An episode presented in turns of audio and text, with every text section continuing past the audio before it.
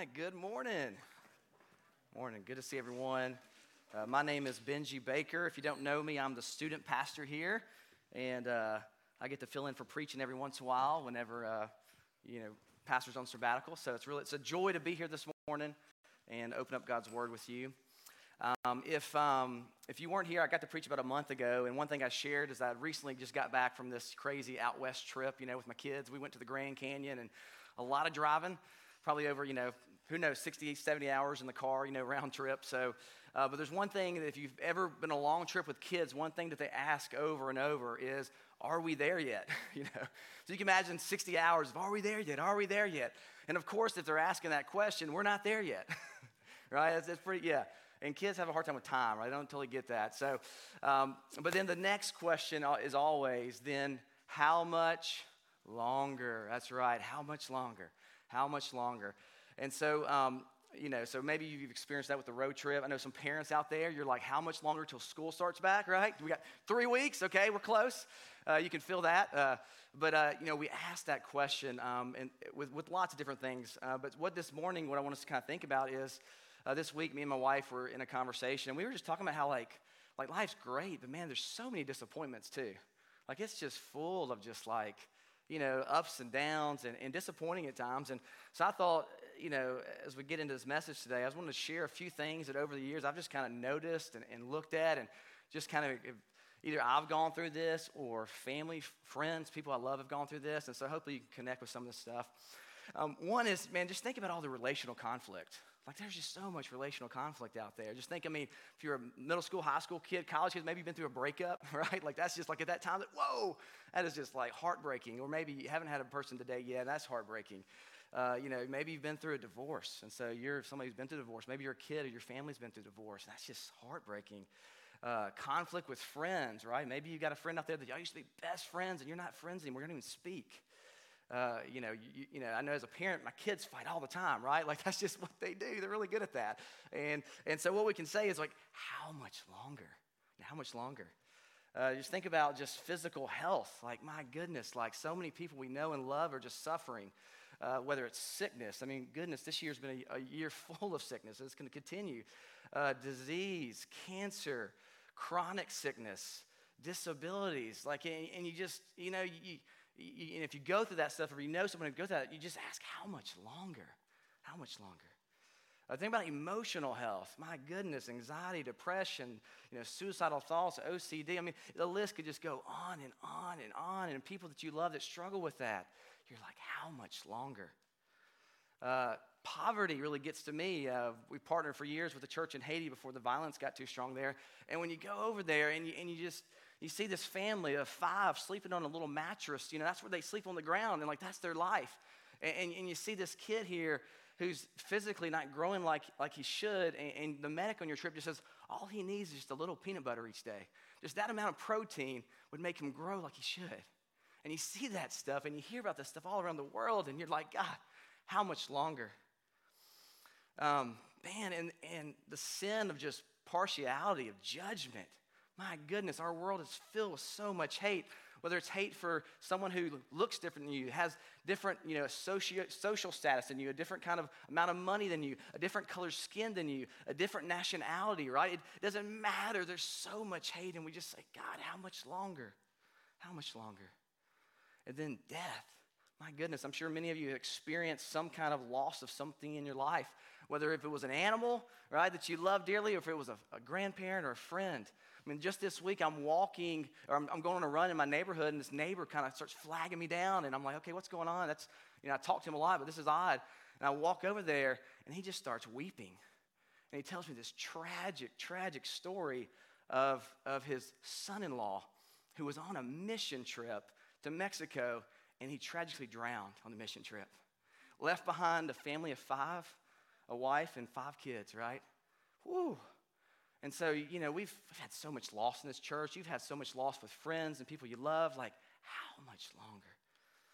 And then just evil reigns, right? If you look around, there's just evil all around us abuse, the vulnerable taken advantage of. You see murder, rape, killings, drugs. I mean, you could just go on and on and on. And we ask, how much longer? And so that's where today, so if you're a believer in here, you believe in Jesus, um, uh, what I want to say to you is, man, we, are going to have great hope. We're going we're to answer that question. We're not going to get the answer as far as the specific time, but we're going to get to see what God does when He comes back and He restores and makes everything right.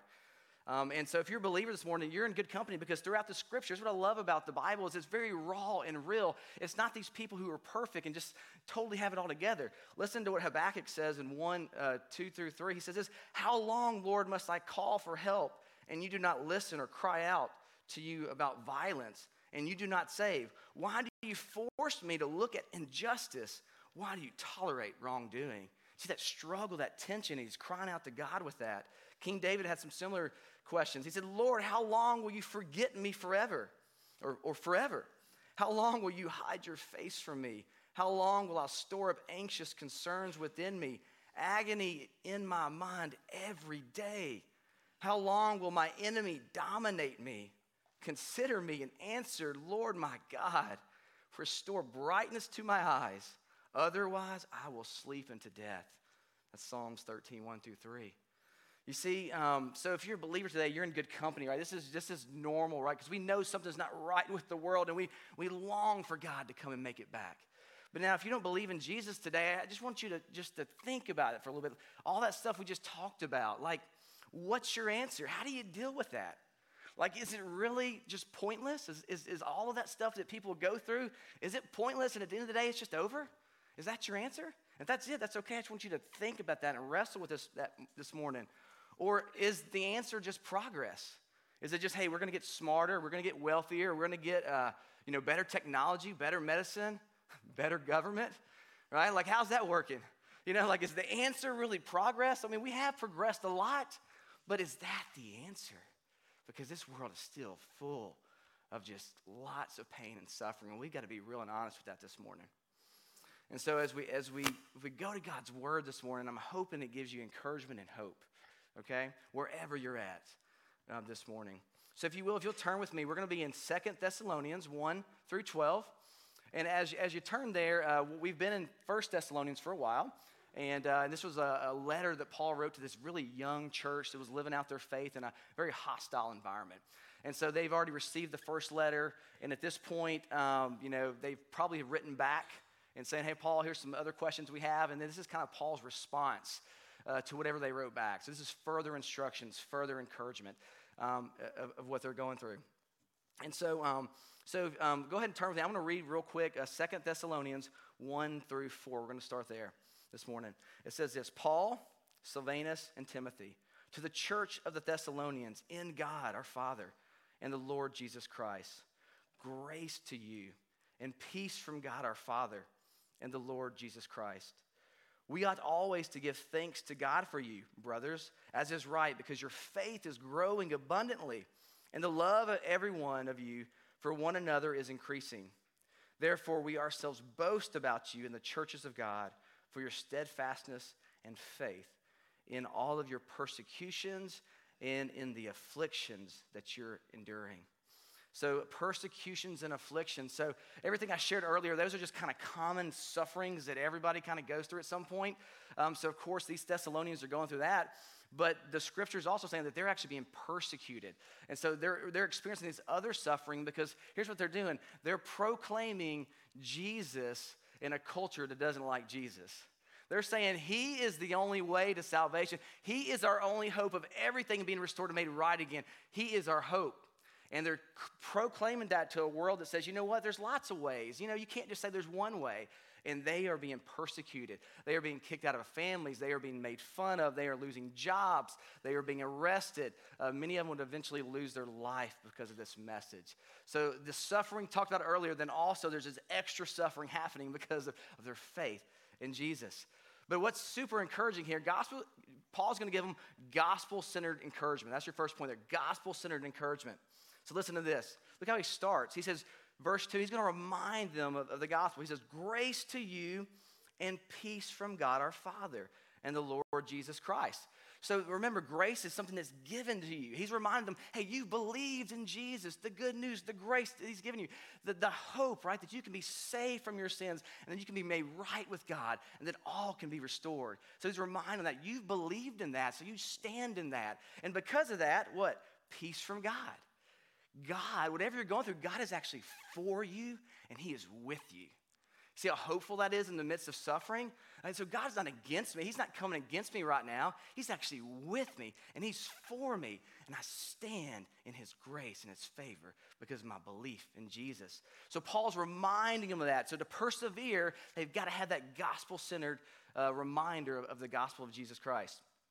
Um, and here's what I love uh, is that they're actually. Um, they're, they're, they're flourishing, right? It says in this scripture here is that they're actually their faith is flourishing. Like, so in the midst of this, things are, you know, like they're depending on God more and more and more as life gets difficult. I know for me, a lot of times when life gets difficult, I don't depend on God as much. I'm like, I get mad, I get angry. But they're, what are they doing? They're depending on God because that's all they have in this culture. The next thing I love, it also says that their, their love is growing for each other. Isn't that beautiful? Think about how many times you go through conflict or something suffering. A lot of times you start fighting with each other. You know, you get mad at other people because you got so much going on uh, in your heart and you don't know how to voice it and you take it out on the people you love the most. But look, here, because they are grounded in the gospel, they're depending on God, they're loving each other in the midst of a really, really difficult time. And that's probably part of the thing that's holding them together because everything else in this world is against them at this point. And I love this. And so, and Paul basically says, man, that like, but the, your actions are, are, you know, God deserves praise because of what you're doing. And so all of a sudden, they are a testimony uh, to, to all the other churches in this area. You know, they're like, they're like, the news is spreading about how their faith and their love is growing, right, in the midst of really difficult times. The reminder was the angels last week when they shared their story. My goodness, like faith and love for each other flourishing in a really difficult place, right? And you could see that they were grounded in the hope of Jesus and see, that's a testimony that we boast about, that we're excited about. And that's what's happening in this church. Um, someone, as I was studying this, came to mind this week. If you see this picture, uh, this is my friend Gins. Uh, he's, uh, he's, a, uh, he's, uh, this is my whole family here. This is Gins and his wife Adna. And uh, they live, he lives in Haiti. He's born and raised in Haiti. And he's a guy that we've been partnered with for a long time. He's planning a church in, in Haiti right now. Um, but one thing I remember years ago when we go to Haiti and you see all this really hard stuff, I always I love to ask him in front of a lot of other people, students, say, "Hey, Gens, like when I look at these really difficult things, these kids that are starving and all this stuff, like I think God's not good." And I'm like, how would you answer that? And he just he always he stands up, right, and he gives a testimony. He's like, "What do you mean God's not good? Like, like, like I ate like two days ago. Like I breathe." You know, like I've got God's people, I've got God's favor. God has forgiven my sins. How could He not be good? You see that perspective? Like He's not looking at His suffering through His eyes, He's looking at His suffering through the eyes of the gospel, right? And I love that. And so this last week, uh, two weeks ago, I don't know if you heard, but uh, there's an assassination on the president in Haiti. And uh, we haven't been able to go there for years because of the violence. It's just gotten worse and worse. And so I reached out to Gens. I was like, Gens, man, what is, how are you? And it's, you know, how's the church? How can I pray for you? And listen to this. He says, please pray for us because we don't know how this will turn out. I know the consequences will be bad for us, but we don't know how bad. So he's expecting things are going to get worse, but he don't know how bad. The only hope I have is in the goodness and faithfulness of God towards his people. And he says, Bon bon tout time, which means God is good all the time. You see that? Amen, right? He's flourishing, right? Faithful. And that gives me great hope right there. So, wherever you're at, I don't know if your faith is flourishing this morning, whatever you're going through, if your love for others is, is flourishing, it's growing. But man, put your hope right in the hope of Jesus. And so that's going to be our next point is actually he's not just going to give encouragement, he's going to give these people gospel-centered hope. And so let me read now uh, 2 Thessalonians 1, uh, 5 through 10. This is the evidence of the righteous judgment of God, that you may be considered worthy of the kingdom of God, for which you are also suffering. Since indeed God considers it just to repay with afflictions those who afflict you, and to grant relief to you who are afflicted, as well as to us, when the Lord Jesus is revealed from heaven with his mighty angels in flaming fire, inflicting vengeance on those who do not, do not know God and on those who do not obey the gospel of our Lord Jesus. They will suffer the the punishment of eternal destruction away from the presence of the Lord and from the glory of his might. When he comes on that day to be glorified in his saints and to be marveled at among all who have believed. Because our testimony to you was believed. Oh, man. Some heavy words there. We're going to unpack that. But uh, so basically, what he's saying is now he's, you know, he's getting them to think about not just their current suffering, but now he's saying, hey, look, I want you to look towards the future. I want you to have some hope because something's coming. There's a day coming when God, when Jesus, and it says here a few things, he's a righteous judge. So Jesus, the righteous judge, is going to come back. And then also it says he's going to do justice. It says, do, you know, he's going to do what's right. So basically, just means he's going to do what's right. And so he's giving them hope because he's reminding them that this day is coming. And, and, there's a few things here. I mean, it says that he's coming on that day uh, with his mighty angels in flaming fire. So you see this picture of, God, of Jesus coming back to, to, to judge the world. Um, and, and, that can be really difficult for us sometimes because a lot of times we're like, Jesus is love, right? Like, love is all, all that matters. And yes, he is love, but he's also just. And he can't let this suffering and this stuff keep happening. He's got to make it right because that's who he is. And so it reminds me of uh, Matthew 3.11. If you remember when John the Baptist is talking about, you know, he's kind of saying who Jesus is. He's pointing him out. He says a few things that's interesting.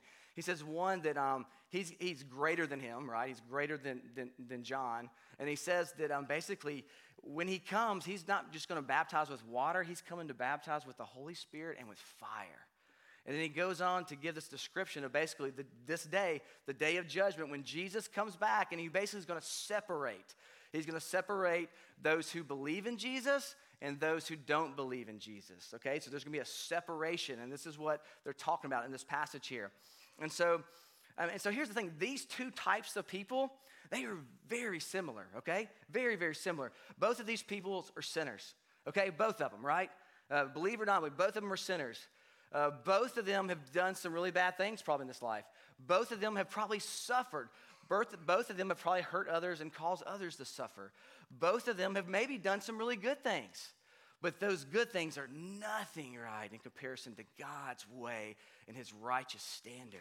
So all of their good things, whatever that is, has fallen short of God's standard. And so both have earned judgment. And scripture says the wages, so what we earn because of our sin is death. Both have earned death. And both on this day will sit before the righteous judge and have to answer for what they've done. You see, Jesus saying that day is coming, okay? Get ready. And it's a message of hope for those who believe, and it's a message of, it's a warning for those who don't believe right now. And so, before I get into this, I want to tell you a little story. Uh, this is a picture here. Uh, pretty cool. Uh, we, we, have this hanging in our house, if you can see this. Uh, this picture reminds me of a neighbor, uh, Mr. Luke, okay? So Mr. Luke was a guy that we met in our neighborhood. He was a really old man and really lonely. He had this awesome apple tree in his yard, and every time we'd walk by there with the kids, he, you know, he was like, "Hey, come over here, get some apples." So we got to know Mr. Luke pretty good, and getting his life. And uh, but what we learned from Mr. Luke is that man, he was just he had no friends, um, and he definitely didn't know Jesus. And over the, you know, over, over time, we got to just get to know him. He, he gave this artwork to my wife because my wife loves to do art, and he, he loved, he, he was a great artist, and he freehands all this stuff, so he gave this to her. Um, but then one day, we had done a lot of good things. We had helped him, uh, you know, get medicine and all this stuff. But then one day, all of a sudden, we see a ton of cars at his house. And we're like, what's going on? So we go over there, and we realize that Mr. Luke's cancer has come back, and it's come back really bad. And he's in hospice, and he can't respond already like that quick. And I'm telling you, it was one of those things, I'll put this here just as a reminder. It's one of those things where uh, it's so, so, so sad to watch him slowly die. And, and, you're talking to this family who has no concept of God, right, or anything like that. And I remember it was one of those things where we just, you know, we felt like we just missed the opportunity. We did all these things. There's opportunities to talk about Jesus. We talked about him in our life, but we never had that conversation like, do you know Jesus, Mr. Luke? And so the only got conversation I got to have with him was he's conscious, but he can't he can't respond. And I don't know. We talked about it, we prayed.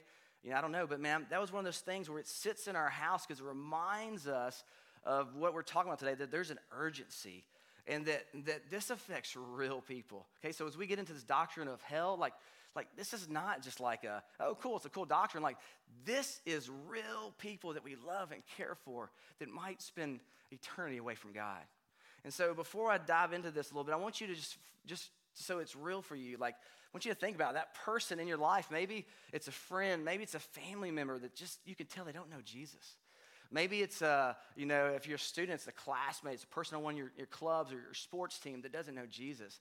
Uh, maybe it's somebody that you work with. Maybe it's like his family that you go to the playground every week and you see them every week and you're like, I don't know if they know Jesus, but I wish they did. It could be a neighbor across the street. But you need to have that person in mind as we talk about this next part of this passage because it is hard, it's difficult, it is weighty. And if you don't understand that it affects real people, then it's just going to go over your head.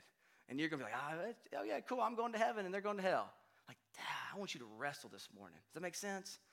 Wrestle with that. Okay, so here we go. Here's a few things that says. One is, uh, this is verse 8. Um, so the non Christian, the non Christ follower, here's what it says they do not know God or obey the gospel of, Lord, of the Lord Jesus Christ. Remember, they're very similar, but here's the one thing is that they don't know God. And Romans tells us this that basically, uh, that Romans 1 19, 32, is that they, they know of God. That, you know, God has revealed himself through many different ways. But as they chose to say, hey, you know what? I don't want that. I reject that. I want to I wanna go my way, okay? And then also says they don't obey the gospel of God, of, of the Lord Jesus Christ. That means maybe they've received the, the, good news of Jesus. They've heard the good news. Like, man, this is the thing that will save you. And they say, nah, I don't, I don't want that. I reject that, or I don't believe in that, or I'm not there yet. Does that make sense? And so, and so, and so on this day, here's what happens to that person, okay? A few things. One thing it says is that Jesus comes back with vengeance. Isn't that hard to say? Jesus comes back with vengeance? And vengeance is basically he's going to repay the wrongs that have been happening. Okay, so all the wrongs that have happened, he's saying, you will now pay for those things that you've done. Okay, so he comes back with vengeance to repay with affliction those who afflict you. Okay, so he's doing justice. The next thing it says in verse 9, it says there's this eternal punishment or, you know, everlasting punishment. So therefore, it's what he's bringing, it is forever and ever and ever, everlasting. It doesn't stop. And the next part of the passage, verse 9, it's really the, the scariest part about this is, and this is really what hell is, it's basically it says you're eternally separated from his presence. You see, that's hell, right? Eternal separations from the presence of God. So, what happens when you take away the presence of, of heat? Things get cold, right? What happens when you take away the presence of light? Darkness.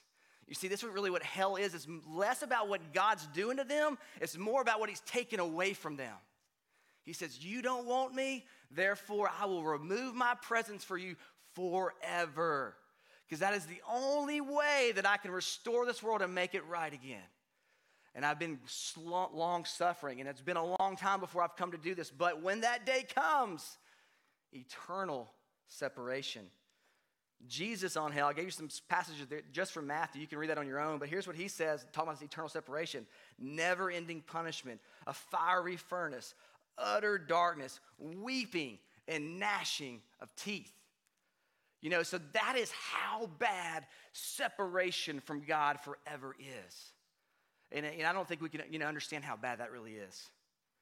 And so that's something we got to wrestle with, right?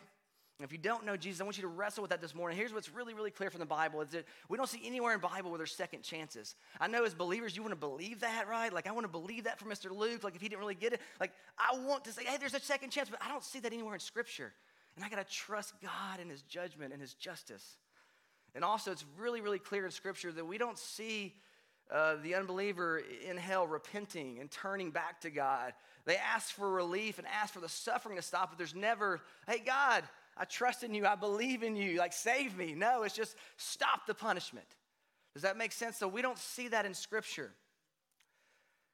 C.S. Lewis says this in The Great Divorce, and I think it's a good quote. It says, There are only two kinds of people in the end those who say to God, Thy will be done, and those to whom who God says in the end, Thy will be done. All that are in hell choose it. Without the self choice, there could be no hell. No soul that seriously and constantly desires joy will ever miss it. Those who seek find, those who knock, it is open. Does that make sense? So he's saying, look, they get what they want. Okay? And so if you don't believe in Jesus this morning, I just want you, to, it's a warning. That's God's grace in your life. That's God's love in your life. You get to hear the good news this morning, okay? And so I want you to seriously think about what you, how you deal with pain and suffering and then what God says about the hope you can have. So now let's move into the hopeful piece, right? And then so for a believer, part of that is hopeful, right? Because all that suffering that we're going through, one day it's gone. And here's the hope here. Here's what it says. So, a few things about the believer. This is verses 8 and 10. So, obviously, they believe in God, they know God, and they've believed, they've obeyed the gospel. So, that means they've trusted in Jesus for their salvation, and in response, they're following him. Um, and then it says um, they believe the testimony. So, they have believed because Paul came to this place and shared the gospel. And then these people who came to faith shared the gospel. So, they believe because of the testimony of other believers. And here's what it says on this day, verse 7 they will have relief from suffering, rest, right? Isn't that awesome? Like if you're going through stuff, like one day there will be rest. That gives you hope. There will be relief from suffering. This is not the end. And the next thing, I love this. It says, Jesus is glorified in his saints and they marvel at his glory. They marvel at him. So there's this picture of when Jesus comes back and restores everything on this day, there is not fear and trembling, there is marveling, there is excitement. They are astonished, they are in awe, they are worshiping. When John received revelations and he heard about the end times, he fell down and worshiped.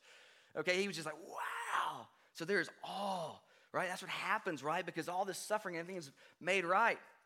And then what's implied in the text, if, if unbelievers are away from his presence forever, then what's implied is that the believer gets God's presence forever. All right, and this is, this is uh, shared more in Revelations 21, 1 through 3. So let me read this to you. So they didn't have this at the time, but this was written later. Um, and so here's what it says. Listen to this. Think about this day, right? This is what we long for. Because, and I heard a loud voice from the throne saying, Behold, the dwelling place of God is with man and he will dwell with them, and they will be his people, and God himself will be with them as their God. He will wipe away every tear from their eyes, and death shall be no more. Neither shall there be mourning, nor crying, nor pain anymore, for the former things have passed away. And he who was seated on the throne said, Behold, I am making all things new. Also, he said, Write this down, for these words are trustworthy and true. So this is going to happen. And look, so so so the gospel is just not personal salvation. It is, right? Yeah, we're made right with God and, and we have we'll, we'll be with him forever. But it says all things are made new, right? This is the picture when Jesus brings heaven down to earth. God's dwelling place becomes earth, and, and it's forever. There is no more sin. There is no more darkness. There's no more pain. None of that stuff. And we live in perfect community in God's presence, enjoying Him and each other for all eternity. And so, when you know that, whatever you're going through, it gives you hope, right? You can keep persevering because the end is so much better than what you're going through right now. And then this next part of the passage, here's what it says. I love this. We're going to, uh, gospel, he gives them a gospel centered prayer uh, 2 Thessalonians 1 11 through 12. Let me read this real quick. It says this To this end, we always pray for you that our God may make you worthy of his calling and may fulfill every resolve for good and every work of faith by his power, so that the name of our Lord Jesus may be glorified in you and you in him, according to the grace of our God and the Lord Jesus Christ. You see, Paul, you know, basically, he's like, I keep praying for you. You know what he's not praying for? He doesn't say that, I, that your suffering will stop. And it's okay if we pray that, you know, suffering stops for people. That's okay. But Paul's like, no, he knows they're going to keep suffering, right? They're being attacked for their faith. He doesn't pray that that'll, that'll stop. You know, earlier, Gins in his prayer, his ask for prayer, he never said, hey, please let the suffering stop, right? He, he knows that's part of living where he lives. There is suffering. But here's what I love. He says he prays that what? That they be worthy of the calling. And so that's, that's basically that they'll grow in their faith, that whatever suffering they're going through, it does something. It makes them more and more like Jesus. And it prepares them for this day where there is not, they're not trembling, they're just in awe and worship. And so he makes them worthy of the call to please him forever. And then also, I love this. It says basically, by God's powerful action, He will complete the good work He started in you. So it's a promise. He will finish that work. You will be worthy on that day because Jesus is worthy and He will make you worthy. So there's no questions about that. That will happen. Doesn't matter where you are in your faith, the ups and downs. If you're in a valley, He will bring you up. But on that day, He will make you. Right? He will complete you. He will finish the good work. First John tells us that when you see Jesus face to face, you will be like Him. And that's the picture here at the end when it says he's glorified in his saints, is that look, his saints shine for once, right? We finally look like we're supposed to look in perfection with him forever. And that's a glorious, glorious day. And so, kind of want to end it like this. Um, and here's the deal you, you, you hear all this stuff, you're like, wait a second, you know, like, like like how? how how do we how do we live this out? How do we live like this in the midst of, of persecution? Because you can hear the story begins and you hear his faith you're like that's amazing but that's not me. Or maybe you know you look at mr luke and maybe you got some shame because i had i wasn't as urgent enough with one of my friends that didn't know jesus. And so that's not going to motivate you to continue to follow jesus right? And to live through this stuff. But what is it? And so here's what i want you to say. It's it's it's, it's jesus right?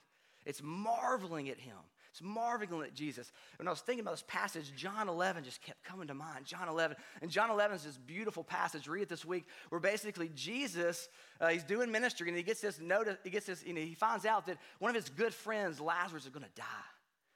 And, and, and Jesus can go over there and heal him. He can do whatever, right? He's healed so many people. And Jesus like, no, he's supposed to die. We're going to let him die. And we're going to let everybody who loves him suffer. You know, that's basically what the, the disciples were feeling, right? Because they're like, Jesus, why aren't you going? So Lazarus dies, and Jesus goes back, right, to the funeral. He's going, he's going to see. And, and one of the sisters of Lazarus, who Jesus loved, comes out to him. And, and basically, she's, you know, she's like, man, where were you? Like, why didn't you save the, you know, Lazarus? Why?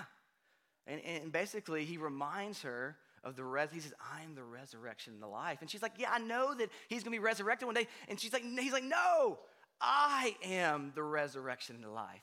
Right? Remember that, like in the midst of whatever, you need truth, and I am that person. So if you have a relationship with me, you have resurrection and life right now. So he reminds them of that, okay? That, so some of us need truth in the midst of suffering.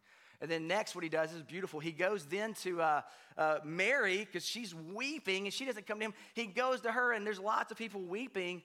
And then, even though Jesus knows he's about to raise Lazarus from the dead, Jesus weeps, right? So, Jesus enters our suffering, right? That's beautiful. That'll make you marvel. Like, he enters our suffering and he weeps.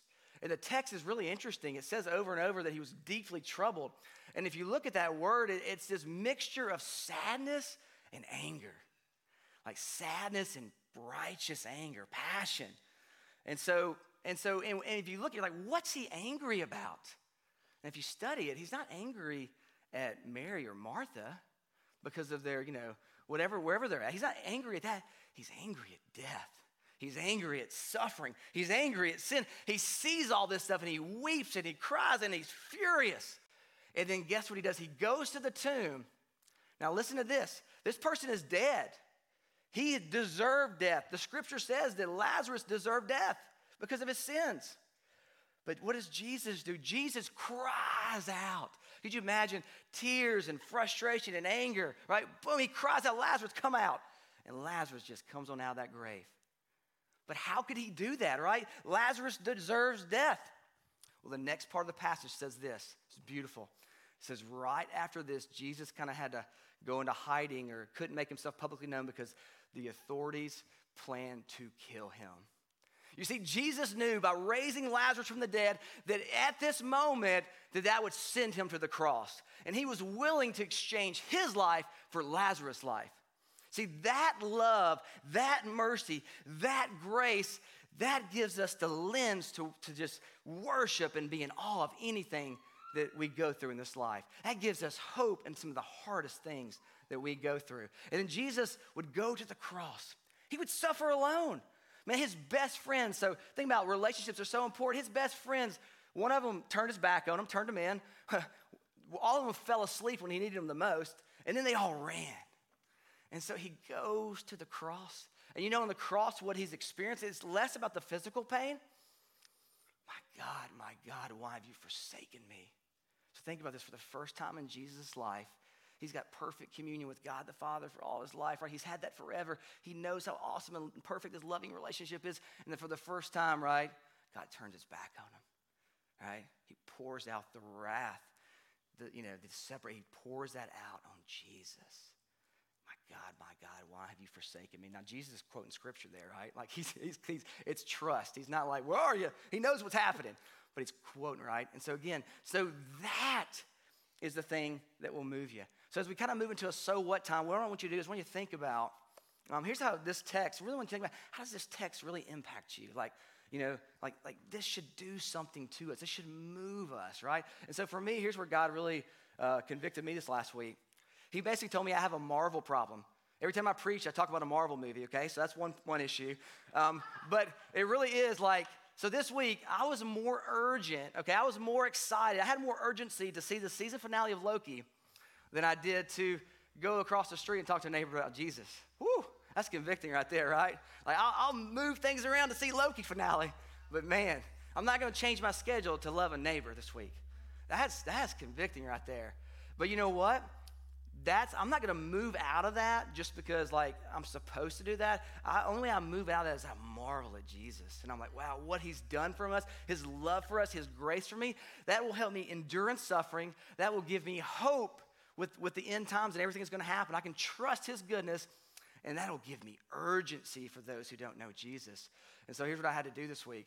A guy came to mind, I texted that guy, I said, Hey man, I'm thinking about you. Uh, I'd love to get together with you and just, just you know, to see how you're doing. I miss you. God brought you to mind, so we're going to get together this week. That was my step. I was like, I've got to listen to you, Jesus. So, what's your step? We have a few minutes, kind of close your eyes, go into prayer, and ask God, what is your step? How can you take action? What is God calling you to do based off this passage? Thank you.